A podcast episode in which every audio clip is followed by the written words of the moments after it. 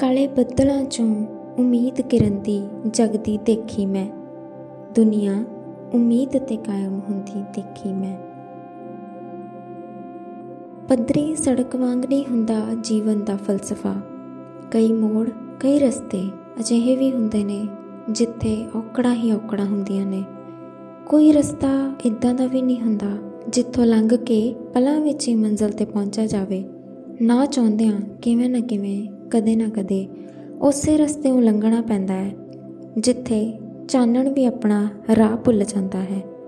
ਚਾਰੇ ਪਾਸੇ ਕੁੱਪ ਹਨੇਰ, ਪਰ ਹਾਂ, ਮਨ ਵਿੱਚ ਇੱਕ ਉਮੀਦ ਤਾਂ ਜ਼ਰੂਰ ਹੁੰਦੀ ਹੈ। ਉਮੀਦ ਜੋ ਅੱਗੇ ਵਧਣ ਲਈ ਪ੍ਰੇਰਿਤ ਕਰਦੀ ਹੈ। ਉਮੀਦ ਜੋ ਮੰਜ਼ਲ ਨੂੰ ਹਾਸਲ ਕਰਨ ਦੀ ਸ਼ਕਤੀ ਦਿੰਦੀ ਹੈ। ਇਹ ਉਮੀਦ ਹੀ ਹੈ ਜੋ ਜੀਵਨ ਦੇ ਹਰ ਰਸਤੇ ਨੂੰ ਬਿਨਾਂ ਕਿਸੇ ਮੁਸ਼ਕਲ ਦੇ ਪਾਰ ਕਰਨ ਦਾ ਹੌਸਲਾ ਦਿੰਦੀ ਹੈ। ਕਹਿੰਦੇ ਨੇ, ਮੰਜ਼ਿਲ ਵੀ ਉਹਨਾਂ ਨੂੰ ਹੀ ਮਿਲਦੀ ਹੈ, ਜਿਨ੍ਹਾਂ ਦੇ ਸੁਪਨਿਆਂ 'ਚ ਜਾਨ ਹੁੰਦੀ ਹੈ। ਸਿਰਫ ਖੰਭਾਂ ਨਾਲ ਕੁਝ ਨਹੀਂ ਹੁੰਦਾ, ਹੌਸਲਿਆਂ ਨਾਲ ਹੀ ਉਡਾਨ ਹੁੰਦੀ ਹੈ। ਤੁਸੀਂ ਸੁਣ ਰਹੇ ਹੋ ਬੂੰਦੇ ਦੀ ਪੋਡਕਾਸਟ ਸਰਵਿਸ ਜਸਲੀਨ ਕੌਰ ਦੇ ਨਾਲ। ਮਿਲਾਂਗੇ ਇੱਕ ਨਵੀਂ ਉਮੀਦ ਦੇ ਨਾਲ। ਤਦ ਤੱਕ ਲਈ ਥੋੜਾ ਸਬਰ ਥੋੜਾ ਇੰਤਜ਼ਾਰ। ਧੰਨਵਾਦ।